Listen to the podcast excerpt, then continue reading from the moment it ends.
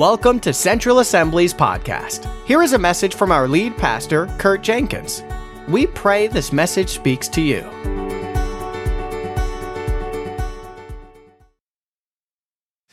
So we're approaching, uh, you know, Palm Sunday.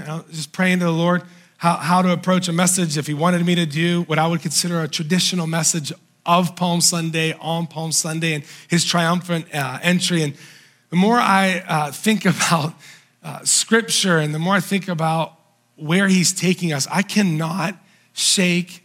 I cannot shake the message of time in His presence. I, I don't know why. You guys just hold on, put your seatbelt on, and let's like enjoy the ride. I can't shake it. Like when I'm reading scripture, I see it through Am I hosting his presence well? Am I spending effective time with him? Am I spending enough time with him? None of this is guilt. None of this is like added pressure. I cannot shake, I can't shake it. The importance of a secret life with him. So I saw Palm Sunday, I saw the triumphal entry in a different way than I've ever seen it before. Uh, and the Lord connected me with another uh, triumphal entry in the Old Testament that I want to just give you a different view uh, of today. So I'm going to be preaching out of Matthew chapter 21. We're going to talk about how Jesus came in, and we're going to tie in some Old Testament uh, elements as well. you don't have to raise your hand, but I'm assuming that most, if not every person in this room, has gone into their time with the Lord before. And you're like, okay, uh, hi, God. Um, I've read before, hallowed be your name. I'm not sure what that means, but hallowed be your name. And I hope you're doing well today. God, will you give me a, a good day? I'd like a good day. Has this ever happened before? Where you're like sitting before the king, your creator, your Lord, your Savior, someone you sing to on Sundays, we read the word, and you get there and you're like, I have absolutely no clue what to do right now. Just shake your head. You don't have to raise your hand. Just say, like, have you been in that situation before? I have. Like, even as a pastor, I'll go before him, I'm like, what am I supposed to say right now? What am I supposed to say? I actually believe that there is a way to prepare the way for the Lord in our hearts for when we're in prayer so that we can go into prayer at any time during the day. I believe that there's that secret place, that lifestyle that we have with Jesus, but I also believe that we can and should pray throughout our day, connecting with Him. So we have to get rid of all of the formalities that we think prayer, connecting with the Lord, relating to the Lord, relationship with Jesus looks like and actually have confidence that at any time you can call out to him for help. At any time you can praise his name and extol his name. At any time you can give him thanksgiving and actually feel comfortable with it. Even better than that, you can feel confident going before the Lord, knowing I've just had this divine exchange and I know he's heard me. I know that answers are on the way. How many of you would like a, a, a, life like that, a private life with Him, to say, We've had this divine exchange. I haven't just talked to Him, but He's talked to me back. And the things that I've asked Him for, I believe they're according to His will because they're in His Word. So, because of that, I believe that the answer is on its way. How much more hope would we live with? Not wondering if He's heard us, not just wondering if maybe He'll, he'll throw down a little nugget for us but to know we're praying according to things we've seen in His Word, truths that we've seen in His Word, and now we can walk with hope. And even if it takes weeks or months or years to see that answer, we can walk in hope because there's that divine exchange. And I believe it's possible because we can prepare the way for the Lord in our hearts. Now, there's a man, the, the, I would consider him the last Old Testament prophet, but he's actually found in the New Testament. His name is John the Baptist. He was called to do that very thing. You don't have to turn there, but in Mark chapter 1, the first few verses there, it talks about how John the Baptist was fulfilling Isaiah's prophecy. It says this I will send my messenger ahead of you, ahead of Jesus the Messiah, who will prepare your way. A voice of the one calling in the wilderness, prepare the way for the Lord, make straight paths for him. So, this is what John the Baptist did. He appeared in the wilderness preaching a baptism of repentance for the forgiveness of sins. So, we can respond to this one of two ways, or actually in, in, in both approaches. Number one, we can receive that message of repentance for ourselves and we can prepare the way for the Lord in our own time, in our own life, in our jobs, in our careers, in our relationships, okay? So we can listen to the message of the gospel and make sure that all of the crooked paths that are in our lives are straightened out so there's a wide open path for us to encounter and experience the Lord. Amen? Now, on the other side, we can do this for other people. I guarantee every single one of us is in relationship or a working relationship with people who have crooked paths. And what they need to do, what, what we can do is just help straighten their path. We're helping to widen that road by saying, Would you like to come to church with me this Easter? Do you know that that might straighten someone's path out just enough for them to come in and hear the gospel message and give their life to Jesus, which will change their forever? That might just be enough. And obviously, we teach the same message that the Lord wants to use you just as much as He wants to use me. So it doesn't have to look like a Sunday morning. It can, you be, it can be you sharing your faith, sharing your testimony, sharing the gospel at your workplace, in your community, on the sports field that will help prepare the way of the Lord in their life. I think we have a responsibility to do both. Do you agree? One for our own heart and then one for other people. So we see Jesus in the beginning, uh, he actually came and he was baptized by John the Baptist. And then eventually there's this transition. John the Baptist, uh, he actually has his head removed. Uh, and, and then Jesus continues on in his ministry. Now we're nearing the end of his ministry, the last week of his life that we would, most Christian uh, beliefs and churches would either call Holy Week or Passion Week. And this is where we pick up.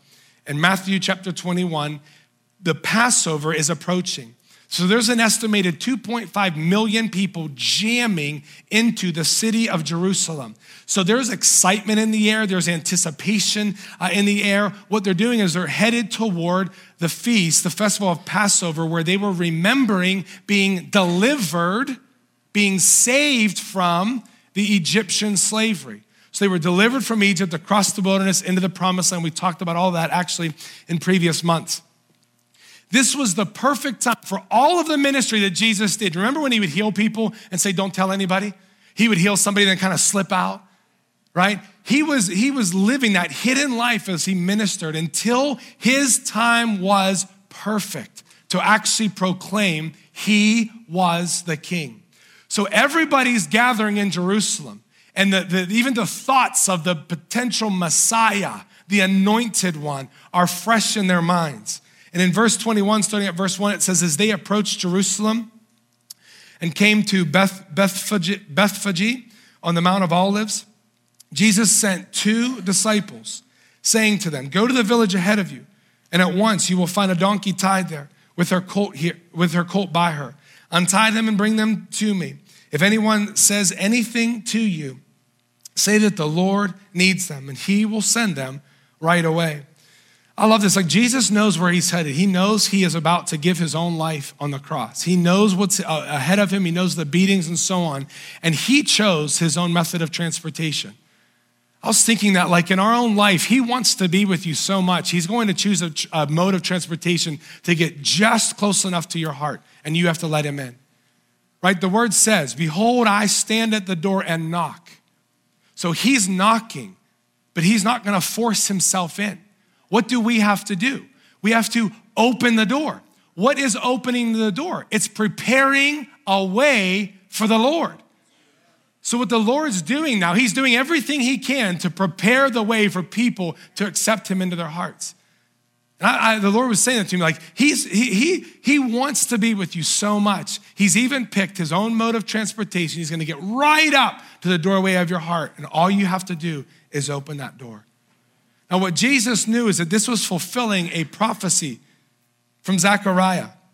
And in verse 4, it says, This took place to fulfill what was spoken through the prophet. Say to daughter Zion, See, your king comes to you, gentle and riding on a donkey, and on a colt, the foal of a donkey. Now, in Mark's uh, version of this, it says that the colt, that this was a colt that no one had ever ridden. So this colt was never broken in before, which means it was still pure, which means it was a perfect animal to be used, suitable for a sacred purpose. I would encourage you to read all four uh, of the different versions of this and then tie these things together. So, this was prophecy being fulfilled that the messianic king that would come to liberate the people of Israel would ride in on a donkey. So, over these three and a half years of ministry, this is how Jesus chose to reveal himself as he truly was. In verse 6, it says, The disciples went and did as Jesus had instructed them. They brought the donkey and the colt and placed their cloaks on them for Jesus to sit on. A very large crowd spread their cloaks on the road while others cut branches from the trees. And we know from John's version that these were palm trees, and they spread them on the road. And the crowds went ahead of him, and those that followed by shouted, Hosanna! to the Son of David. Hosanna is an exclamation of praise. It means save now or save us. So they're basically saying, Save us, save now, the Son of David. Blessed is he who comes in the name of the Lord. Hosanna in the highest heaven. Now, this was not the first time a procession like this would have happened. Sometimes when we read scripture and we see it, they would say, wow, like this was a completely different thing. They're laying their, their, their cloaks down and so on. This was actually common in their time that when a king was placed in power, there would be a formal procession or what we would call a parade. And what's happening is when these individuals are laying their cloaks down or laying these branches down, what they're saying is, We're submitting to your kingship, we're bowing to your rulership. It would also happen at times whenever a king would come back from an enormous victory. So he'd be on the battlefield. They would win, win, win a big war, and there would be a celebration with the king coming back, uh, riding and being honored in this way. Now, the catch is the Jewish people of that day were believing for an earthly king to set up an earthly throne to overrule and overtake the Roman government, to liberate them in the physical realm. So, what many of them did not know, I'm sure some of them did, but what many of them did not know is that he was coming to bring spiritual liberation, spiritual freedom, and to set up a spiritual kingdom that we would prepare a way for the Lord in our own hearts. So it says here that the crowd, or the, the crowds, as they gathered uh, for Jesus, what they were doing is they were preparing a way, right? They were setting their cloaks down. They were setting these palm branches down. I learned in my studies this week that palm branches are a symbol of victory, triumph, and peace. The tradition of these branches, they were actually used in the Jewish festival of tabernacles where worshipers would have a procession into the temple and they would be, they would be waving these flat, uh, waving the actual uh, palms and they would be declaring words from Psalm 118 that would say, Lord, save us. So this is in the Old Testament, a psalm saying, Lord, save us. What's the word? Save us. Hosanna. So, what they're doing is they're saying, Save us, Lord, save us. They're doing this wave offering. And now, hundreds, if not thousands of years later, what's happening is they're no longer waving these branches saying, This is a, this is a sign of victory and triumph. Lord, save us, save us. They're actually laying these things at his feet. And they're saying, Hosanna, blessed be the one who comes in the name of the Lord. They're saying all of the victory, all of the triumph that we've been waving, we believe this is you. And they're laying their own personal cloaks down and they're laying uh, signs of victory and triumph down. And the Lord's showing me something here that it requires us to lay something down before the Lord if we're going to experience Him in a greater way. It takes us laying down our pride. It takes us laying down our schedules. It takes us laying down our convenience. It takes us laying down struggles that we feel like He's not going to answer. It takes us more than just laying down a branch or a cloak. Right? This is the new covenant where we're worshiping a risen king. It takes us laying down ourselves. Even the act of that, of laying down a palm branch, what are you doing? You're bowing down. So, as we're laying these things before the Lord, as we're laying ourselves before the Lord, just even that act of bowing is saying, Save us now. You're our King, you're our Messiah. It's a posture of our heart. He doesn't care if we, if we lay our hoodie down or our coat or our nicest possession. He's asking us to bow our hearts before Him to prepare that way. I believe that there are very practical ways we can do this. And, I, have I've stayed away from the practical. And just in the past few weeks, I've had several people come up and say, I, I don't, I actually don't know how to approach the Lord. And I think that, that every Christian, you know, would struggle with that from, uh, from time to time in their life. So what I did is I put just some resources together. I'm not going to spend a lot of time on it, but it's in your bulletin here. I just gave four very, very simple ways. The first way would be this to pray through scripture. It's something that I've found very beneficial in my life. It's this simple. If you started tomorrow morning in the book of John, I know people would say, well, you should read two or three chapters getting you. Listen, if you're not interacting with the Lord at all right now, I would encourage you read heading to heading. Just slow down and encounter Jesus. Does this make sense? Well, wait, well, shouldn't we get on a reading plan and get the whole Bible done in a year? Encounter Jesus. Encounter Jesus. I'm fine if you're on a reading plan. I'm not speaking against those things. What I'm saying is don't make this a religious duty. This book is supposed to draw you into an encounter. So if we were looking at John chapter 1 and let's say you you did you are an extremely busy person you set aside 20 minutes we'll say. And I'm not even giving that as an example. Let's just say you set aside 20 minutes. You have 20 minutes to, to spend with Jesus and you just started to read this. Let's say uh, you, got, you get to verse 14. It says, The Word became flesh and made his dwelling among us. We have seen his glory, the glory of the one and only who became, who came from the Father, full of grace and truth. Let's say you read that like something just, just pings your heart. Just stop right there because nobody else is checking in on you to see if you got all the way to the next heading. Right? I mean, you're with Jesus. So you can actually start your prayer time right there because you felt something ping your heart. You say, Father, that is like amazing that it already said Jesus is the Word and the Word became flesh and He came to dwell among us. Like if you did this this week, this has special implications because we're about to celebrate Easter. Oh, God, thank you so much for sending Jesus to us. He actually dwelt among us. Every other God, every other religion, we have to reach up and reach up and reach up. And Father, you came down to us. It's so amazing. Lord, thank you so much, right? Forget about all the religious terms. Forget about trying to sound fancy. This is you and your father, right? Like I used to know how nervous I would be in a Sunday school class or a small group to raise my hand and give an answer, especially when there was a pastor or a leader there. What if I say something wrong? What if I use the wrong word? This is you and your creator right? So you can you can just continue. It says here that you're that, that we've seen your glory and the glory of the one and only. You are the one and only. Father, I thank you that you sent Jesus. I thank you, God, that you're the one and only. All the answers, all the solutions can be found as I see your glory. Jesus, just as these men and women saw you face to face on earth, I want to see you face to face. And Jesus, I'm new to this thing and I don't even know how that's going to look. I don't know how it's going to feel. I don't know what I'm going to experience, and it might even make me a little nervous. But can I see your glory? Can I do that? Can I see your glory just as they saw your glory? Would you do that for me, Lord? And then you just sit.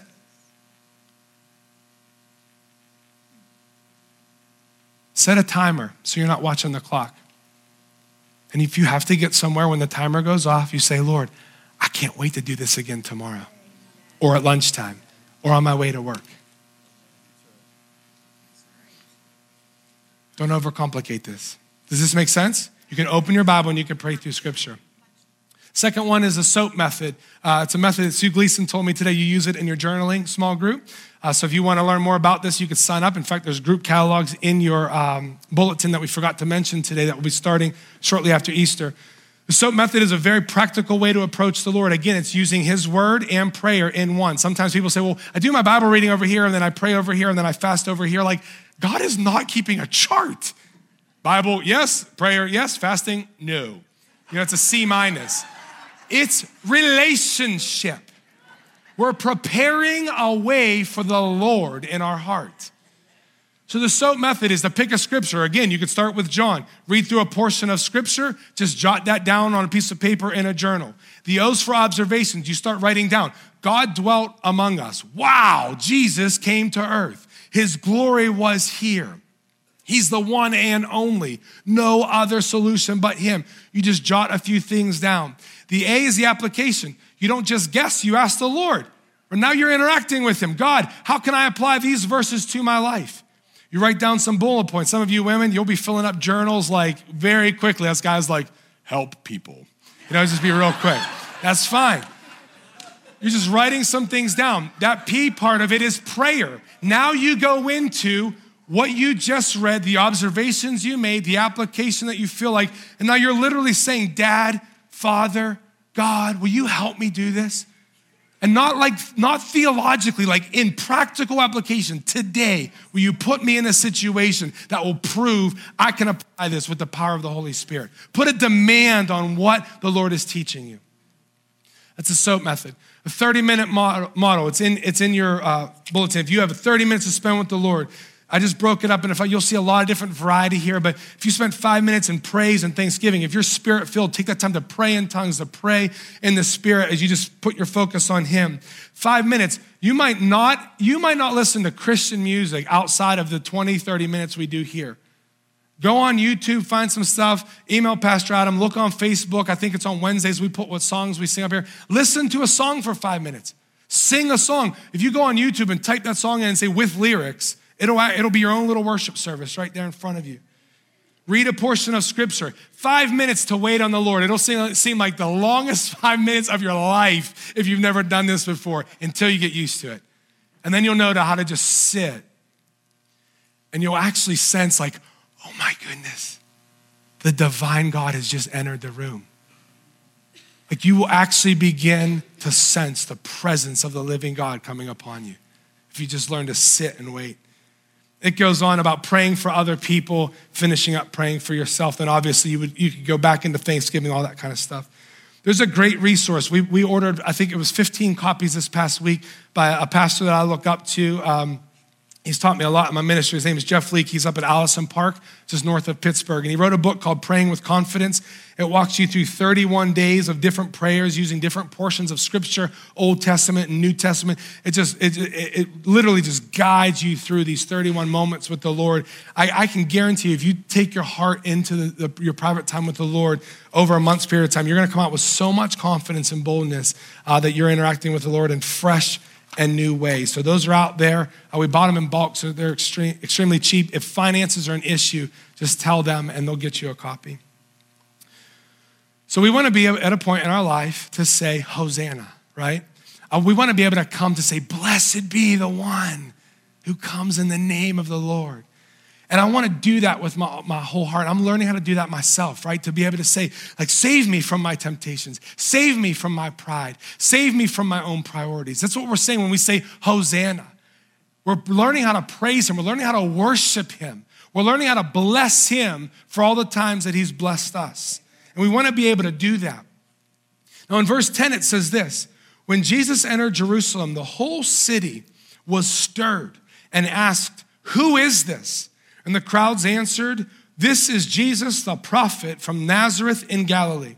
What you see in these two verses is a question and an answer. If you want to learn more and you want to experience God in a greater way, learn how to ask that question Who is this? Who is this? It's where you step into, uh, into his presence and you're starting to read scripture and you're saying, God, who are you in these scriptures? What are you doing here? Who are you in my life? How are you interacting with me right now? What are you teaching me? Learn how to ask questions. Prayer, we've learned prayers talk, talk, talk, talk, talk, talk, talk, talk, talk, talk, leave. That's not a relationship. That would be annoying. So ask questions and then wait. Ask questions and then wait. I would love it if I was reading scripture every day and I took time to say, Who is this?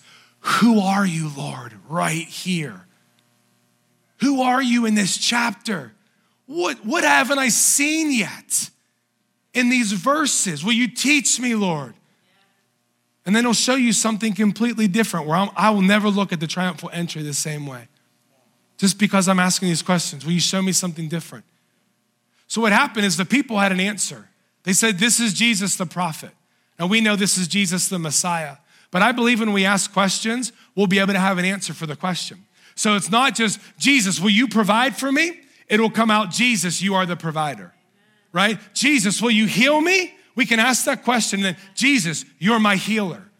Do you see this? Your questions will then become declarations because you've seen it in the Word and because His Holy Spirit has told you. That's the interaction. That's the progression that prayer will have. We'll come in with questions. And I'm not saying this is like three minutes later. I'm saying sometimes you ask the same question for months and months and months. I have learned when you hear about these huge churches and these ministries, they're seeing signs and wonders, they're seeing the dead literally raised back to life. I love hearing the backstory. We cried out to God for 30 years for this. We asked God, won't you show us your glory? We prayed that for 15, 20 years. Right? This isn't, this isn't like the coin in and get, and get your little gift. This is interaction with your God. asking questions until you can make the declaration.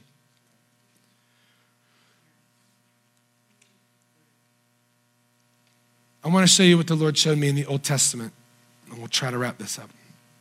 That does not mean I'm closing right now. so I've been reading a lot uh, just in these last two weeks out of First Chronicles and David. And I'm like halfway through writing my message this past week, and the Lord said there was a processional that happened in the Old, in the Old Testament. I'm like, what's the other processional? Like, same exact processional into the same exact city of Jerusalem. And it happened with the Ark of the Covenant. Over 900 years before Jesus rode in as the Messiah, there was a processional that wasn't about the Son of God, it was about the presence of God. And it was the Ark of the Covenant. The Ark of the Covenant is the physical, was the physical image in the Old Testament of the presence of God. Now, the before David ever became king, years before, the, the uh, Philistines had captured the Ark of the Covenant. I think it was seven months, and they were sick and they were basically they were cursed while they had this thing, so they gave it back. But it never made its way back to Jerusalem. It was stored nine miles west of Jerusalem until David became king. So David becomes king. I'm going to be in First Chronicles 13 a little bit and, and then in 15. In 13, David, he gathers some people before him, leaders, and he says, Let us bring the ark of our God, which means the presence of God. Let us bring the ark of, the, of God, of our God, back to us, for we did not inquire of it during the reign of Saul. What did we just talk about? Inquiring of the Lord, asking, Who is this? Who are you? What are you doing? What are you saying? The whole assembly agreed to do this because it seemed right to all the people. So, what happens is this for years, the ark is not in Jerusalem. David decides to bring this thing back.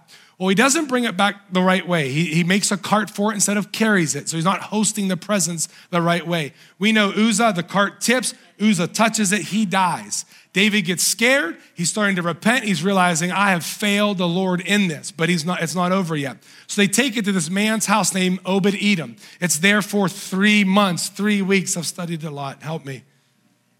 One of you know it. Thank you. I'll go with that one. While the Ark of the Covenant is there, it says his household and everything in it is blessed. Very simple principle. He was willing to host the presence in his house, and he was blessed. The people were blessed, his possessions were blessed, because he was willing to prepare the way for the Lord. Uzzah dies. Most of us wouldn't be like, I am not having that in here. Like, please. Obed Edom receives it. He made a way for the Lord to enter in, and he was blessed.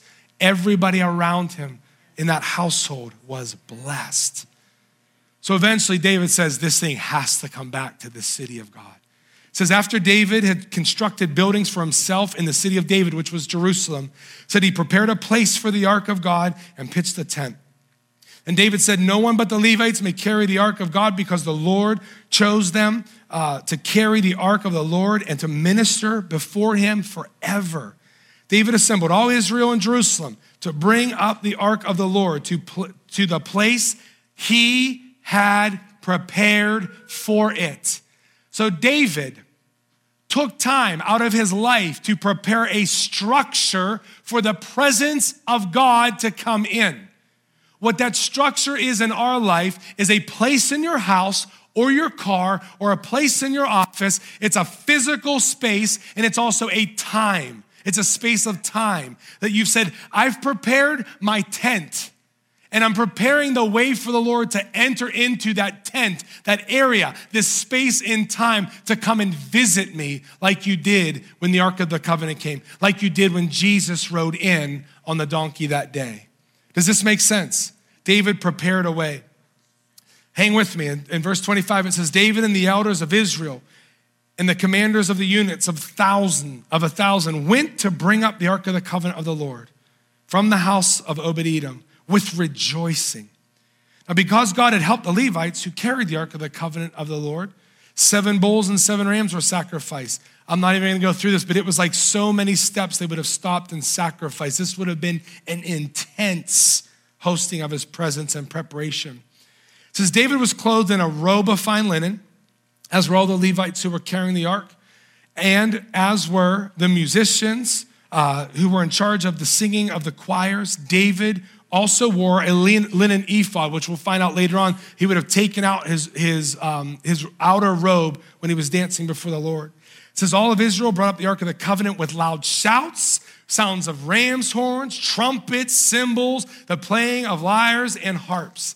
Listen, there was rejoicing. This was a party. This was not, they weren't scared anymore that somebody else was going to die. This was the presence of God is coming back to dwell within the house of David. So we're going to dance, we're going to shout, we're going to celebrate, we're going to sing, we're going to play musical instruments. Come on, your neighbors would think you were crazy if you approached the Lord that way in your house. Like loud enough for people to hear. Keep the blinds open and start twirling right before the windows. You'll see. This is how they prepared the way. They created a space in their life where the presence of God would dwell, and now they were making a procession into the city of Jerusalem, where over 900 years later, the Messiah, the son of the one who they were worshiping in that moment, would make that triumphal entry. And yet it says that Michael, who was a female, here, this is not a male Michael, but a female Michael, who was David's wife, it says, as the ark of the covenant of the Lord was entering the city of David, Michael, the daughter of Saul, watched from the window. When she saw King David dancing and celebrating, she despised him in her heart. She did not prepare a way for the Lord in her heart. She could not stand the freedom that she saw David use. She thought that interaction with the Lord was supposed to happen one way and one way only. And so she despised someone who was enjoying the presence of the Lord. And people aren't going to understand how you prepare your own way for the Lord. People aren't going to always see it eye to eye, but this is between you and God. The one who criticizes you will not be next to you when you stand before the Father at the end of time. He will never say, Did you worship me the way that that person wanted you to? No one's going to get one last eye roll, one last huff and puff. It's not, it's you and him. It's you and him. So there's a different, there's a different uh, version of this conversation in 2 Samuel where Michael's laying into him, how the king of Israel has distinguished himself today, going around half naked in full view of the slave girls of his servants. And David responds, he said, It was before the Lord who chose me rather than your father or anyone from his house when he appointed me ruler over the people, uh, over the Lord's people. He says, I will become even more undignified than this and I will be humiliated in my own eyes. But these slave girls you spoke of, I will be held in honor. And it says, because of the hard heartedness of Michal, because she never prepared that way of the Lord, she became barren. There was despising in her heart, and then there was barrenness. And David, David spent so much time with the Lord before he ever became king. He knew he wanted to let loose, knowing that the presence was back. You know, the same, the same exact thing happened when Jesus entered Jerusalem. Some people chose to lay their cloaks down, some people chose uh, to lay their palms down. But it says the religious leaders of this day, he, they saw Jesus. They actually saw him. In fact, um, in verse 14 of Matthew 20, 21 says, The blind and the lame came to him at the temple and healed, and he healed them. But the chief priests and the teachers of the law, they saw wonderful things that he did, and they saw the children shouting in the temple courts, Hosanna to the Son of David, and they were indignant. Come on, over 900 years ago, this same thing happened. The presence of God's coming in. There's somebody looking from her high and holy tower, indignant because of the way that they were worshiping. Now, all these years later, the religious officials who think they have it all together are watching kids playing in the streets and saying, Save us, save us now. Hosanna. There's just anger and hatred toward Jesus, who had just entered that same exact city all those years later. What had happened in the Old Testament is this. David in 1 Chronicles 16 4, he appointed some of the Levites to minister before the ark of the Lord, to extol him, to thank him, to praise his name. So they were using all of these instruments. They were dancing, they were bowing before him, they were singing. Now, as chapter 16, I want you to follow this, as chapter 16 is continuing, watch what happens. Sacrifices stop in this tent that he made because this is not the tabernacle.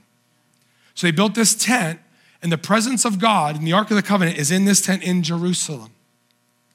And what they're doing is they're no longer using all of the laws and regulations that God had set up. They're using their lives to worship Him.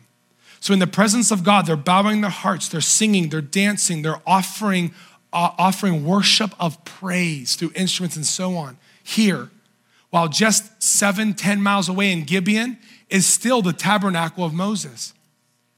And what they're doing is they're still offering the sacrifices. They're using every line of regulation and law that the Lord had set in place to worship. Now, which one would be easier to work to actually fulfill without your heart even in it? This one or that one? Think about it. If I'm over here, I can cut up an animal and not even be thinking about the Lord. I could follow a whole bunch of rules and my heart can be far from God. It'd be really hard to go into this willfully and bow down before this ark, before the presence of God and not have my heart in it. So even in the Old Testament, they were able to worship God either with their heart in true worship or they were able to follow all the laws and all the regulations. Over 900 years later, Jesus enters, and these religious officials have the same choice, right? What's in Jerusalem? The temple. So now they have a choice. Am I going to walk back into this temple and am I going to worship God through all of the, the laws and all of the regulations and all of these things I have to do, that I can do them while my heart's far from God? Or am I gonna come before this processional? Am I gonna lay down my cloak? Am I gonna lay down my palm and say, Hosanna, Hosanna, bless you, son of David, bless you, the one who comes in the name of the Lord? You know, we still have that opportunity today. We could try to follow all the rules, all the laws to look like a good Christian. Our heart could be far from God. Or we could say, you know what? I'm going to lay down my life for Him. Fortunately, in this country, there's not persecution to a point where we're actually laying down our physical lives. What we're doing is we're preparing the way for the Lord in our heart.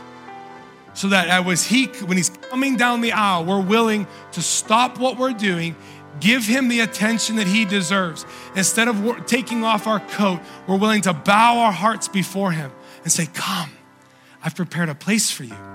I've prepared a tent within my heart for you, that you would come and dwell forever and ever, that I could worship you, extol you, and even if I can't sing, I'm gonna sing for you. And if I can't play an instrument, I'm gonna hum for you.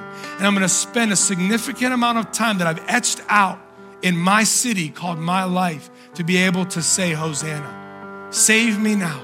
Blessed be the one who comes in the name of the Lord. If you look in these scriptures, what did Jesus do? The very it won't show it in this one, but if you're following the timeline, it's the very next day. Jesus makes the triumphal entry and he comes and he clears the temple. Because what have they done? They've made it a house of thieves. They're making money off of sacrifices. So, what people should be doing with their heart, they're making an income from it. And he said, My house will be a house of what? Prayer.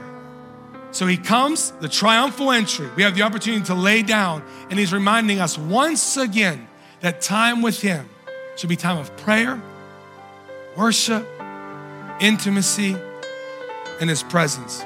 I will never see this story the same way. Knowing of how God's presence came in, over 900 years later, Jesus, the Son of God, comes in. We have the same choice today. We want to worship Him through religious duties and laws, or do we want to offer Him a heart? Lay down ourselves, prepare the way of the Lord. I want you to stand at this time.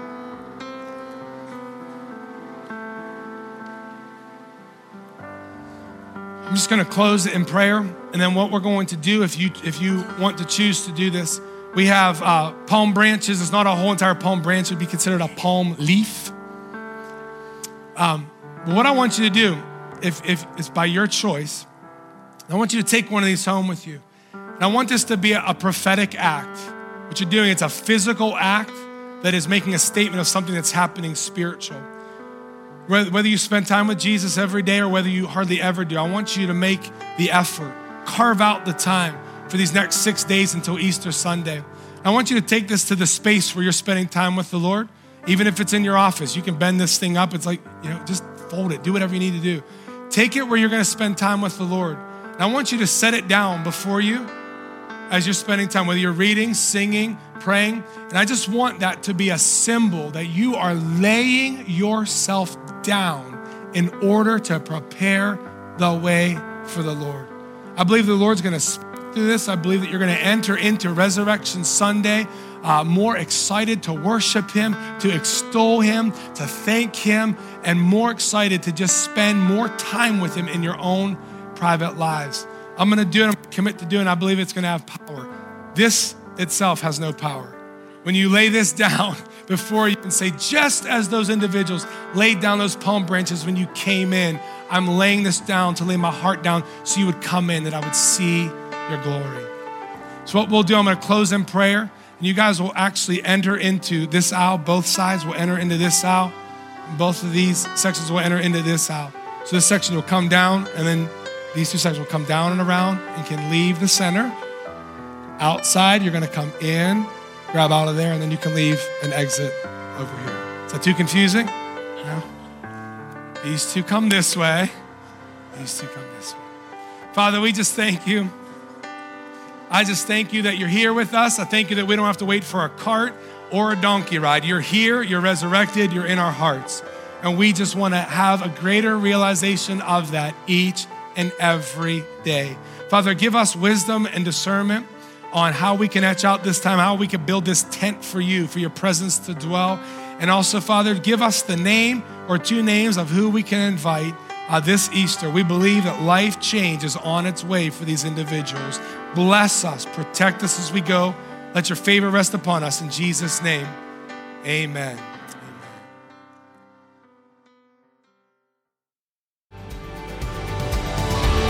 Thank you for joining us. Be sure to check us out on the web at centralconnect.org.